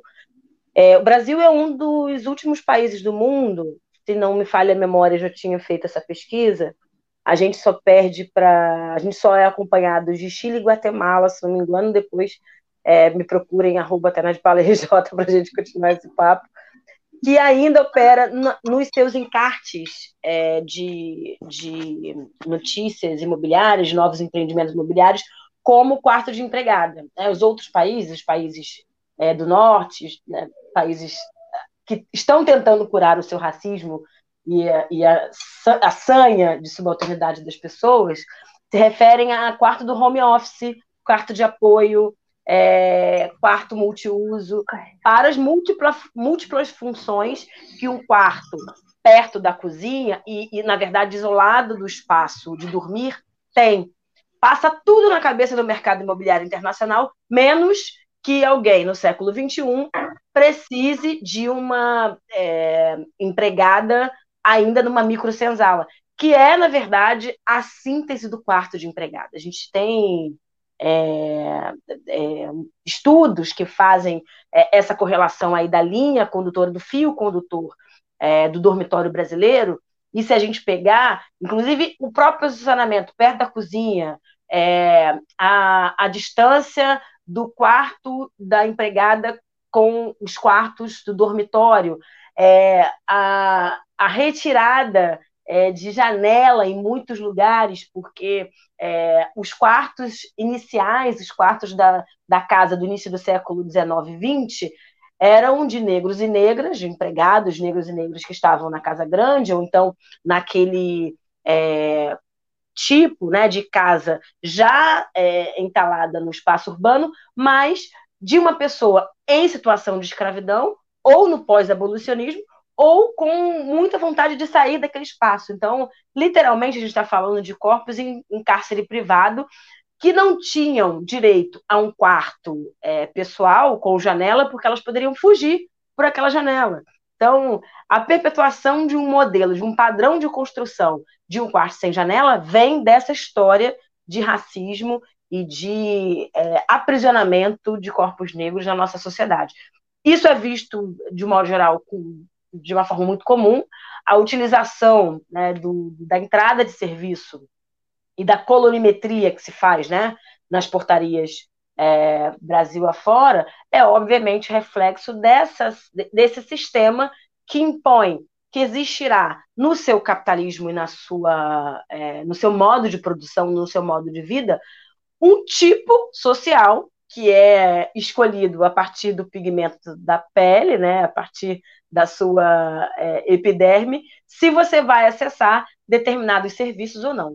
Quanto mais preto você é, mais abaixo na linha de acesso e possibilidade social e econômica você está. Então, assim, é, os corpos negros brasileiros, eles são reproduzidos e são, entendidos para a repetição, a replicação do modo do capitalismo sombrio escravagista dessa periferia global que eu estou dizendo. E, e, vou ser mais acertada e mais é, marxista da diáspora na minha, na minha definição, na minha reflexão aqui com vocês. Todo o gargalo do desenvolvimento brasileiro e todos os problemas econômicos que temos existem pela única e simples equação. Nós não podemos aumentar ou qualificar o nosso espectro aí de postos de trabalho, porque senão nós vamos distribuir postos de trabalho para o maior espectro da população. Eu não vou ter só o topo da pirâmide ganhando bem. Eu vou ter que abrir essa pirâmide, transformar ela numa linha horizontal de acesso a bens e serviços e bem-estar social. Eu não posso fazer isso. Então, eu coloco um gargalo minha, no meu modo de produzir cidade, eu coloco um gargalo no meu modo de produzir, inclusive reproduzir o capitalismo, porque eu não quero crescer. Então, sintetizando, o capitalismo brasileiro é burro, é de fato construído pela elite do atraso, né, desenhada aí por Gessé e, e tantos outros intelectuais, mas é, dá conta da catástrofe que é o modelo de desenvolvimento brasileiro, que mira é, um modelo que nunca será, né, porque vamos combinar, é, o capitalismo estabelece aí uma agenda de bem-estar social para os seus, e mesmo se a gente comparar, por exemplo, é, Estados Unidos, né, a, a era trumpista, mesmo num, num, lugar que, pelo negacionismo, perdeu 100 mil mortos, existe, se consegue estabelecer uma discussão de insurgência racial, uma discussão paralela de um sistema único de saúde que seja brotado, gestado a partir do ultracapitalismo trumpista. Então, assim, mesmo a branquitude no ultracapitalismo opera o seu bem-estar social e o Brasil ainda finge que não existe o racismo, finge que não existe a desigualdade racial. Eu acho que o quarto de empregada é a síntese completa desse sistema que a gente acabou de desenhar aqui. E, infelizmente, ele está longe de desaparecer. Existe o fetiche da subalternidade. É verdade. Eu, uma coisa que, só para é, é, complementar, as faculdades, as universidades têm a função de formar alunos com outra mentalidade, né? Porque eu aprendi na faculdade eu lembro de uma professora que falava que era o calabouço da empregada, não era o quarto da empregada, né? Porque ela, ela problematizava muito, a minha professora de projeto, problematizava muito essa questão do quarto da empregada. Então, se é para ter um quarto de empregada, que seja um quarto tão confortável quanto das outras pessoas que moram na, nessa casa, porque a empregada é tão gente quanto vocês que vão morar ali, né? Então, acho que falta também muito isso da, das universidades pegarem essa, essa, essa briga porque tem muita gente que sai das faculdades de arquitetura com essa mentalidade, perpetuando essa lógica e achando que isso é normal. Exato. Exato. Vamos Vou trazer mais uma provocação. Gente. Vamos lá. Tem uma pergunta aqui. Como imaginam o futuro da favela? Difícil essa pergunta, mas necessária. Não. Digo, em tempos de 30 anos, talvez, ou mais. Imagina um possível êxodo rural? Êxodo urbano. Êxodo urbano. Êxodo urbano. Então, a gente precisa entender que a favela, ela faz parte da cidade, né? É, ela faz parte da cidade. Eu acho que o foco de todo o trabalho de planejamento urbano tem que ser é, fazer, é, é integrar a, a favela na lógica da cidade tanto em distribuição de serviços, de infraestrutura, porque as pessoas ainda enxergam a favela como se fosse um, uma microcidade dentro da cidade, quando na verdade não, a gente tem um tecido urbano e tem uma área de precarização, a área de favela, de favela, a área de periferia, ela não deixa de fazer parte da cidade, a gente tem que parar de tratar essas áreas como se elas não percebessem, a gente tem que se tocar de que essas áreas são tratadas como se estivesse fora da cidade, quando você pensa em construir um museu, por exemplo, um museu, um equipamento cultural, um equipamento esportivo, um equipamento de saúde, uma escola, enfim, é, você, as pessoas é, é, da iniciativa privada principalmente, as pessoas nunca vão pensar em colocar um SESC na área de favela, por exemplo. Agora, por que não? Porque acha que a área da favela não é uma área que esteja dentro da cidade, né? E aí você tem que fazer um deslocamento, enfim. É, tem que mudar essa lógica de segregação socioespacial, né, porque ela é atuante. Então, eu, eu, eu, acho que o futuro das favelas ele deve ser nesse sentido, né, de colocar a favela como pertencente às cidades e estar tá na, na, na distribuição ou na redistribuição, no reordenamento de todo e qualquer pensamento de reforma urbana, de, de enfim, né, as áreas de favela, a, a, gente tem que pensar que a favela e as áreas, a periferia e as áreas de favela, elas são o que são porque o poder público se retira de lá. Ele, ele, ele abdica da sua responsabilidade de atuar naqueles espaços. E isso é um planejamento, isso é um plano político de esvaziamento, de abandono daqueles espaços, porque tudo ele está fazendo parte de uma lógica que é colocar é, é, aquele espaço como matadouro daqueles que a gente não está interessado que sejam parte da sociedade. E isso é histórico. Quando você faz um pós-abolição, coloca as pessoas negras e diz agora se virem, né, não faz, a, não faz a, a, a, o ordenamento fundiário como os abolicionistas negros queriam que acontecesse, né, quando é, isso é, é, enfim, estabelecido, você coloca as pessoas é, negras à mercê da sua, do seu instinto de sobrevivência. É assim que esses lugares existiram. Né? É como a, a, Carolina Jesus fala, é o quarto de despejo da cidade, tudo que eu não quero lidar, tudo que não faz parte do meu discurso bonitinho, branquinho, que fique para as bordas, para as franjas das cidades, né? É bem isso, quando você olha os planos de urbanização que foram acontecendo ao longo da história, todos eram higienistas, todos eram eugenistas, todos partiam dessa lógica, né? Então a gente tem que romper com isso, entendendo que a favela, que a periferia faz parte da cidade, e que se tem um SESC na Avenida Paulista, tem que ter um SESC também no Jardim Peri, aqui na, na, no extremo da Zona Norte, na Zona Leste, em Itaquera, tem que ter, tem o SESC Itaquera, mas também eu, eu, eu questiono um pouco os acessos ali, como é que funciona.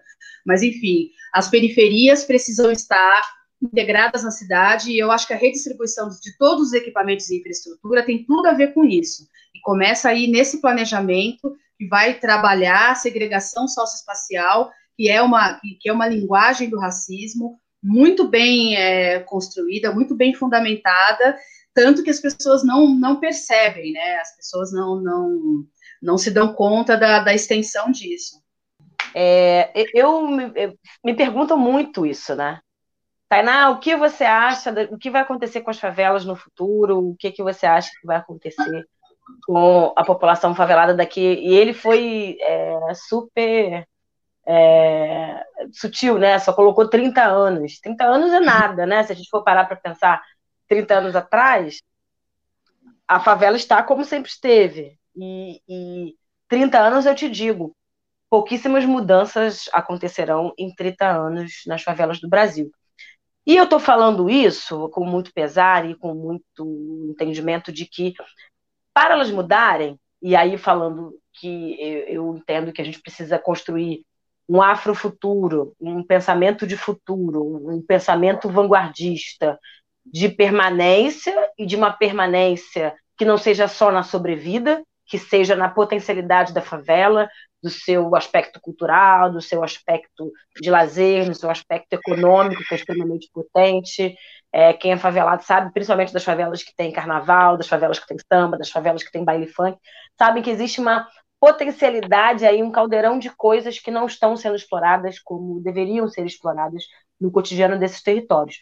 Mas, sem dúvida alguma, anterior ao entendimento do que vai acontecer com a favela, a gente precisa construir o que faz, desconstruir o que faz a favela ser assim, né, hoje. E aí falar que no meio de uma pandemia, que a gente vê a forma totalmente diferente que favelados são tratados no Sistema Único de Saúde, é, que pretos são tratados no Sistema Único de Saúde, como é, a possibilidade de isolamento é negada, como a injustiça sanitária chegou a índices altíssimos e incontroláveis. Pensar que metade dos domicílios do Brasil não tem acesso a água e esgoto universal. Metade dos domicílios do Brasil. 7% dos domicílios do Brasil não tem algum tipo de bacia sanitária, de peça sanitária dentro de casa. Estou falando de banheiro, estou falando se eu tenho vaso sanitário, não tenho pia, se tenho pia, não tenho vaso sanitário. É, eu estou falando de um, um, país que tem, é, pelo menos nas cidades é, que tem é, encostas, majoritariamente ocupadas. Eu estou no Rio de Janeiro, onde 22% do território é, é ocupado por favela, majoritariamente encosta. Essas encostas, elas estão, é, na verdade, construindo toda a superfície, o complexo hídrico lagunar das cidades. Eu tenho nascentes nessas favelas e os favelados sequer veem essas nascentes.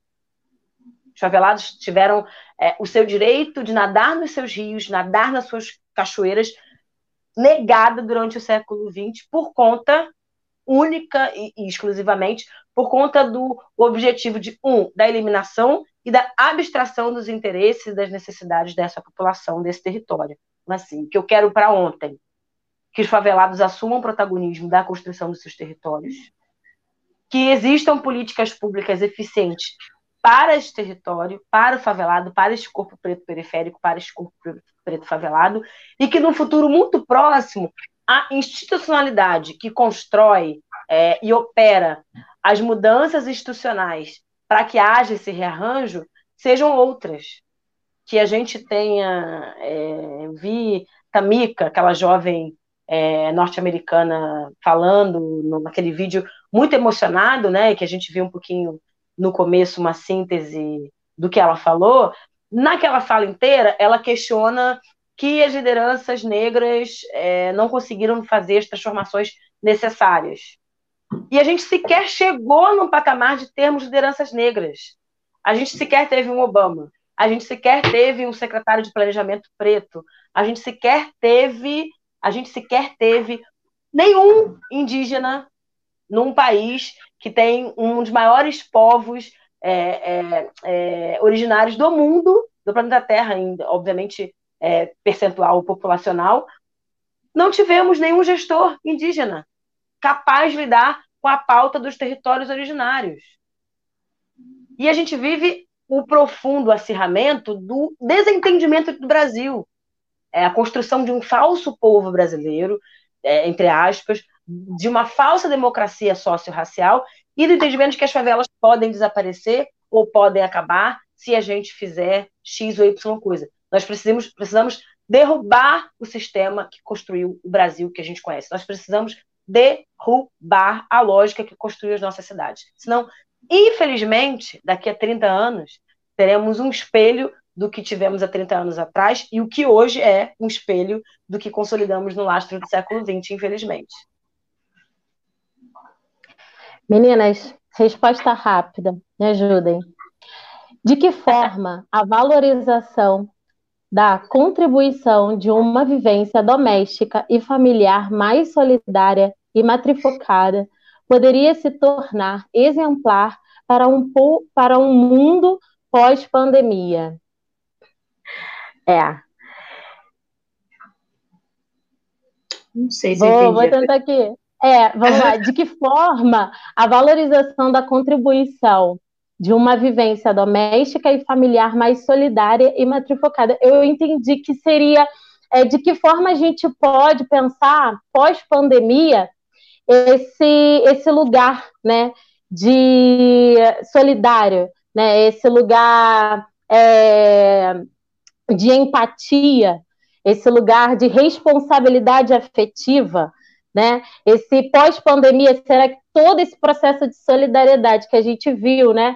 É, muito é, partindo da, dos próprios territórios favelizados, dos próprios quilombos, a buscar auxílio, a buscar ajuda, a partir, né? De, será que o pós-pandemia é, vai, vai, nós vamos manter né, essa empatia ao próximo? Nós vamos manter essa relação de solidariedade? Olha, não sei, eu, eu desejo que sim, né? Eu, eu tenho visto muitas, é, acompanhado muitas iniciativas, assim, é, de solidariedade, de união, de, de força-tarefa nas áreas de, de favela, nas áreas mais precárias, assim, porque é, aquele pessoal ali sabe que só pode contar com eles mesmos, né? Que o grosso da sociedade não está lá muito interessado no que, que né, do que se passa numa favela, a não ser quando é para, enfim, tirar uma foto, ir para a rede, fazer, bancar o, cari, o caridoso e tal, né? É, eu gostaria que, que, existi, que esse exemplo existisse, mas assim, eu sou muito, eu sou uma realista esperançosa, eu tenho experiência mas também a minha vivência, né, 44 anos aí de caminhada, observando o ser humano, observando as pessoas, observando as estruturas sociais, como elas se, se desenvolvem e tal. Eu não tenho muita esperança, porque na verdade o que está acontecendo agora, esse movimento que está acontecendo agora nas favelas, nas, nas periferias e algumas, né, ele sempre existiu. Eu sempre, eu, eu trabalhei em território, trabalhei em favela, e eu sempre vi um, um, um, clima de colaboração mútua, né? Na literatura da Carolina de Jesus, a gente vê é, é, a narrativa dela, né, uma certa denúncia até, de que as relações não são perfeitas, né, de que existem algumas, algumas disputas, existem algumas reproduções da, da, do comportamento opressor, existe uma série de coisas ali que não dá para romantizar muito, mas grosso modo, esse clima de solidariedade entre as pessoas sempre existiu nas áreas de favela, né? É um povo que tem que, que sabe que ou, eu, eu, ou a gente se ajuda ou a gente afunda porque o poder público está se lixando para a gente, a sociedade é, não está lá muito interessada no que a gente tem para oferecer ou nas nossas vidas e tal. Então eu acho que esse exemplo, na verdade, ele já existe se você for colher aí, e, inclusive é histórico, né? Quando você pensa, por exemplo, na Tia Ciata, quando você pensa é, nas comunidades que, que é, tinham grandes mulheres, né? Como força, como poder, como sustentáculo é, de, de, de, diversas formas ali naqueles espaços, né? É, a gente sabe que isso já, já existe, né? Agora precisa ver se o mundo está interessado em absorver né, o cerne dessas, desses exemplos, né? Isso que eu gostaria. Eu gostaria que a, que a pandemia, de fato, servisse como um aporte para reflexões e para é, romper com esse narcisismo social que é muito forte, né, com essa coisa das, da, da, pessoa branca estar tá sempre buscando em si, nas suas vivências, no, se enxergar a partir da sua, da sua, da sua vivência como única é, possibilidade de e tal. Acho que tudo que eu aprendi sobre solidariedade, sobre colaboração, sobre comunidade, coletividade, eu aprendi com as minhas amigas que moravam na favela, eu aprendi na minha convivência diária com a favela, eu aprendi no meu trabalho como arquiteta dentro de favelas, foi lá que eu consegui entender que, inclusive, quando chega uma ação do homem branco lá, com a, a urbanização das favelas, né, que é uma coisa que, que, que aconteceu muito nos últimos anos, nos planos de urbanização de favela, isso quebrava a harmonia que existia ali, né, eu lembro que eu trabalhei durante um período numa favela que foi removida na região de Guarulhos, e o pessoal foi levado para um, conjunto habitacional. Enquanto eles moravam ali nas palafitas, dentro do córrego, existia todo um clima de solidariedade entre as pessoas. Quando eles foram deslocados dali para um lugar que, em tese, seria melhor em termos de infraestrutura e tal, esses laços foram, de alguma forma, rompidos. Né, de alguma forma se perdeu esse laço de amizade, de, de identificação, é, enfim. Então, muitas vezes, é o, o, homem branco, com seu clima narcisista, acaba contaminando as pessoas com essa lógica de poder hierarquizado, né, que estabelece que algumas pessoas são melhores que outras. Então, o vizinho de, o, o vizinho de uma casa comprou um piso mais caro, então ele se acha mais importante. Tipo, anula a consciência de classe daquelas pessoas a partir do deslocamento delas de uma realidade dura, cruel, difícil, para uma realidade de alvenaria, né? Inclusive a Carolina de Jesus tem essa abordagem em Casa de Alvenaria, né? Ela, ela vai descrevendo quanto mudou muita coisa na vida dela quando ela se deslocou do lugar é, imagético da subalternidade que a favela representa e que a branquitude muitas vezes utiliza para folclorizar e não para compreender o que significa aquilo. E aí quando você se desconecta, é, é deslocado daquele lugar, todas as suas relações com a branquitude acabam mudando. E isso mexe com, com a psique da, da, da, do favelado, da favelada, e, enfim, é uma brecha para entrar essa mentalidade verticalizada, que é a lógica das relações patriarcais, falopatriarcais, que a gente tanto precisa combater. Sem dúvida. Uou. É... Quanta coisa, Joyce, muito bom. Eu acho que é o seguinte, é, nesse, nesse modelo, eu queria falar, é, eu, eu vi que ela falou é, na questão da matre, né? Eu venho falando muito da coisa da matrigestão das cidades e de uma matrigestão coletiva. Eu acho que esse momento agora de cuidado né, coletivo, a Covid é, a pandemia do Covid ela, ela é possível de ser atravessada coletivamente. Então, nunca foi tão latente a importância da gente discutir é, o movimento de individualismo colocado pelo neoliberalismo é, do Ocidente. Né? Acho que esse modelo está ruindo. Tanto pela descoberta né, de, da, da grande, de uma grande parcela da população de que é, o capitalismo não é onipotente, existem outras formas, existe a possibilidade de construção de uma renda básica, que antes era uma utopia, uma distopia, uma coisa maluca de, de pessoas de esquerda, de extrema esquerda, desantenadas das necessidades do capitalismo brasileiro, mas o pós-pandemia e, obviamente, a pandemia estabeleceu o entendimento para o brasileiro comum, né, para o cidadão comum, que sim, é possível ter um estado de bem-estar social sem quebrarmos, sem falirmos, sem é, grandes rompimentos da nossa estabilidade.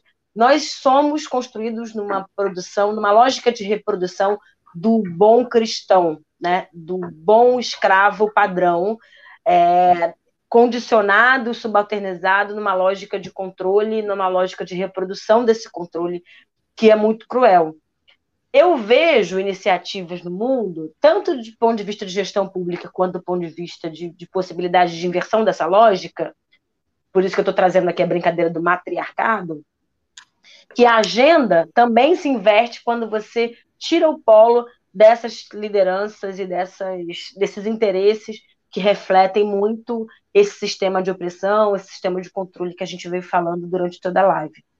É, vou dar um exemplo de Ruanda, deixar aqui para a gente como, como uma chefe final, né? É, Ruanda tem uma história interessantíssima, que são, é, na verdade, a partir de uma guerra civil muito grande na sociedade, viu seu parlamento dizimado, seus homens dizimados, é, seus líderes, né, suas lideranças locais dizimadas em uma série de cidades por conta da guerra civil.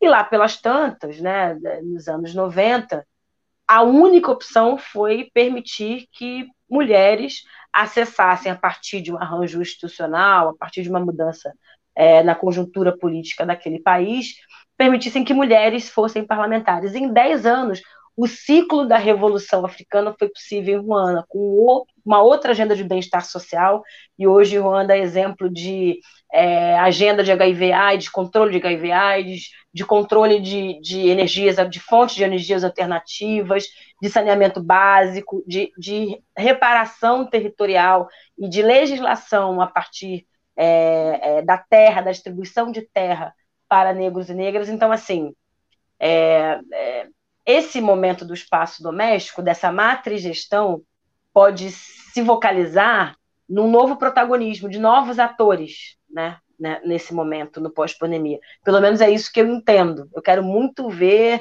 é, mulheres em outro lugar de protagonismo e não apenas no espaço doméstico. Acho que essa é a grande chave que a gente precisa trazer e, obviamente, refletir sobre os caminhos que mulheres constroem do ponto de vista ancestral, do ponto de vista histórico, com a comunidade. Né? Eu quero muito uma outra comunidade para as sociedades, para o Brasil.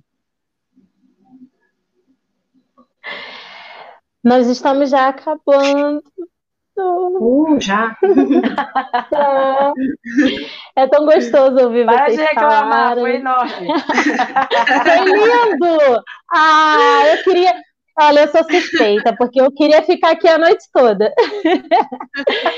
É, eu agradeço as duas, agradeço pela fala, agradeço pela representatividade.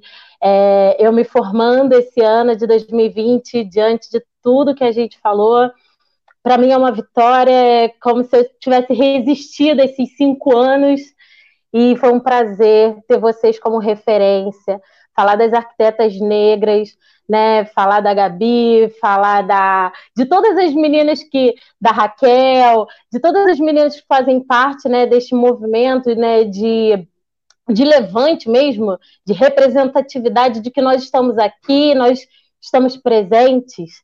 É, é, muito importante. Então, eu estou muito feliz com essa mesa, agradeço, e eu quero ouvir as considerações finais de vocês e o que vocês acharam. Começa? Bom, é... Ai, olha, foi muito bom estar aqui com vocês. É, aquece o coração da gente. A gente está num momento bem caótico, bem difícil. Hoje teve um boom de, de, de olhar para as questões raciais e as pessoas correndo atrás. Nossa, quem são os negros? Vamos ver e tal. Enfim, é, mas eu queria deixar, é, dizer que eu tenho muito orgulho da luta negra, da luta da, da luta da negritude brasileira, da resistência da negritude brasileira, desde o período colonial até os dias de hoje, de todos os segmentos, da, do segmento religioso, com o candomblé, com a banda, do segmento político, do segmento profissional, com tantas mulheres que estão aí adentrando, pessoas negras em geral, adentrando espaços, fazendo brigas importantes. Então eu tenho muito orgulho mesmo, isso alimenta meu coração, minhas esperanças, e eu fico extremamente feliz de ver que a FLUP abre esse espaço para o diálogo, que o Museu de Arte do Rio tem esse histórico de trazer discussões pertinentes e relevantes para esse essa pauta que a gente traz e que a gente precisa tanto discutir. Então, eu só tenho a agradecer imensamente, agradecer Marcelo, agradecer Flávio Oliveira, que fez a ponte aí entre a gente, e deixar como recomendação que vocês acompanhem a exposição, acompanhem os artistas incríveis que vão expor nesse, nessa exposição que a gente está preparando. E é isso, né? Fortaleça os nossos rolês. E, enfim, parabéns a Tainá pela luta, pelo esforço, pela batalha, que instrumentaliza tanta gente, que alcança tantos lugares que com certeza a gente não consegue nem imaginar. E Gisele, maravilhoso ter te conhecido, mais mulher preta, incrível, entrando para esse fronte do urbanismo, da arquitetura, que carece de muita reflexão e, e, e braço para batalhar. Total. Obrigada mais uma vez a Flup pela oportunidade de estar ao lado dessas mulheres incríveis, Joyce, minha referência, minha companheira parceira, tamo junto, tiro porrada e bomba. Eu quero, na verdade, desejar. quero União desejar tudo... São Paulo, né? Total, total. Nossa, nosso quilombo é na ponte aérea ali, ó, cotidianamente. Quero deixar um enorme axé nesse momento de crise institucional, de crise de insegurança, de incerteza, é, de desprezo mesmo pela vida, pela dignidade humana que a gente vive no Brasil e no mundo. Mas, obviamente, é, as tensões sociais aqui são gravíssimas, a gente vive um desequilíbrio total, completo da democracia, e é muito importante espaços como esse, a gente pode refletir, estar juntos, né, construir um quilombo, mesmo que um afeto digital, mas um afeto, e acho que sonho que se sonha junto é realidade. Vamos construir o Brasil antirracista que a gente merece. E meninas, que coisa maravilhosa! Eu estava aqui, a, a Gisele caiu, tá, gente? Só para vocês ficarem sabendo que tá ela não se machucou, isso, ela não se machucou, mas, mas caiu. Vamos ver se tem dar volta para esse tchauzinho final. Mas só uma coisa que estava aqui palpitando enquanto vocês falavam, eu tive uma referência do quilombo, né, como conceito de quilombo, quando meu tio avô criou uma escola de samba cujo nome era Quilombo, que foi o Candeia. Maravilhoso! Maravilhoso, né? Então, ó, acho que ela está chegando. Chegou. Lindo. Gente, faz um print, porque quatro mulheres pretas aqui juntas merecem um registro, né? Por favor. Eu estava falando aqui, Gisele, enquanto você estava se recuperando da queda, falei que você não se machucou, que está tudo bem com você, mas dizendo que a minha relação com o Quilombo se deu com muito afeto quando meu tio criou criou uma, escola, uma escola de samba cujo nome era Quilombo. Então, essa, essa, essa guarda, né, essa proteção toda que existia naquele espaço da nossa cultura, da nossa identidade, talvez eu não tenha, enquanto criança, mensurado todo o valor que aquilo tinha, mas foi uma referência muito afetiva da palavra quilombo, né? Isso foi muito bom. Eu não sei se Gisele ainda quer fazer uma conclusão, dar um alô, ou eu pego esse bastão aqui firme comigo. Eu só quero agradecer a todos os envolvidos, agradecer toda a assistência, foi maravilhoso, foi um aprendizado. É, agradeço a todos do Mar, né, que me auxiliaram para estar aqui hoje, ao Hugo, ao Tiago, ao Marcelo Campos, ao Felipe a todos é, não dá para citar muitos nomes porque a gente acaba esquecendo alguém, mas eu agradeço. Agradeço a todos da FLUP e fico muito feliz mesmo de estar né, fazendo parte desse quarteto fantástico. Olha que maravilha, né? Mexe com a gente, não, né? Não mexe com a gente. Meninas, muito obrigada. A gente vai agora para os encaminhamentos finais. Olha, como o tempo é cruel com a gente, né? Mas chega uma hora que termina mesmo, não tem jeito. Bom, já é uma tradição nos nossos encontros terminar com alguma carta que tenha sido produzida para esse processo formativo que a FLUP tem, que é a reescrita de quarto de despejo. Para hoje, a gente tem, como sempre, uma carta muito especial, que é da Nanda Azevedo. A Nanda é minha colega de profissão, está na educação. Ela é professora de educação física por formação, atua na rede municipal de Goiânia, na educação infantil e também na primeira fase do ensino fundamental. Ela flerta com a música através das vivências em samba e afoxé, é das minhas mesmo. E a escrita para ela é um exercício de existência cotidiana, através de contos, poesias e relatos diários os quais ela nunca imaginou que a levariam tão longe. Com vocês, a carta da Ananda e a gente se encontra na próxima terça. Até lá, pessoal. Nossas vidas importam. Carolina, grande Carolina. Peço licença para lhe dirigir estas palavras vindas de minha pequenez e de um tempo outro. A sua grandeza atravessa os tempos, mas segue essencialmente atual. Aquela parcela do mundo que se julga o palácio e o jardim pouco mudou, Dona Carolina. Novas roupagens, velhos hábitos dos que insistem em tratar as margens da cidade como quintal para jogar seus lixos. Mas o que julgam ser o lixo, ou aquilo que se amutou às margens do sistema, nunca o foi. E é aí que reside a potência de toda transformação. Saiba, Dona Carolina, que a senhora é parte fundamental deste processo, ao nos deixar registrado em sua escrita suas marcas de insubmissão. Devo confessar-lhe que hesitei em escrever. Deixei alto o volume dos ruídos que me diziam que eu não poderia fazê-lo. Ruídos estes que vinham mais de dentro do que de fora. Ruídos que se originaram de um processo de silenciamento e consequente insegurança, pois ainda estamos em um tempo e que nos dizem exaustivamente onde devemos estar e até onde devemos ir, para não incomodar. No momento da hesitação, logo pensei: ora, é para Carolina que eu escrevo. Ela há de me perceber. Tão insubmissa e indomável me sinto, ao romper com as amarras da hesitação. Ao tentar aprender o que estava nas entrelinhas de sua existência, me deparei com o mar, calunga grande. Quis mergulhar-te, tanto quanto fosse possível, na ânsia de aprender as minúcias de sua vida e os processos que lhe constituíram. Hum, precisaria eu de uma vida para isso, talvez.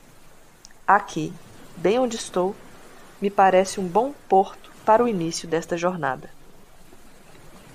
Hesitei por medo de não corresponder à grandeza de sua complexidade, mas ao mesmo tempo me dei conta de que minha pequenez é parte desta dialética, que me faz querer cada vez mais buscar um pouco mais de mim em ti. Tu és movimento atlântico, poética diaspórica, e também estás em mim. Carolina Maria de Jesus, a senhora foi muitas em uma única existência. Não mais hesito em te escrever, pois me reconheço em tua força ancestral. Com afeto de quem se orgulha da própria pequenez, Ananda. 60 Carolinas, 60 revoluções. Uma revolução chamada Carolina. O podcast da FLUP em homenagem aos 60 anos do quarto de despejo. As lives estão disponíveis no canal da FLUP no YouTube. Flup RJ.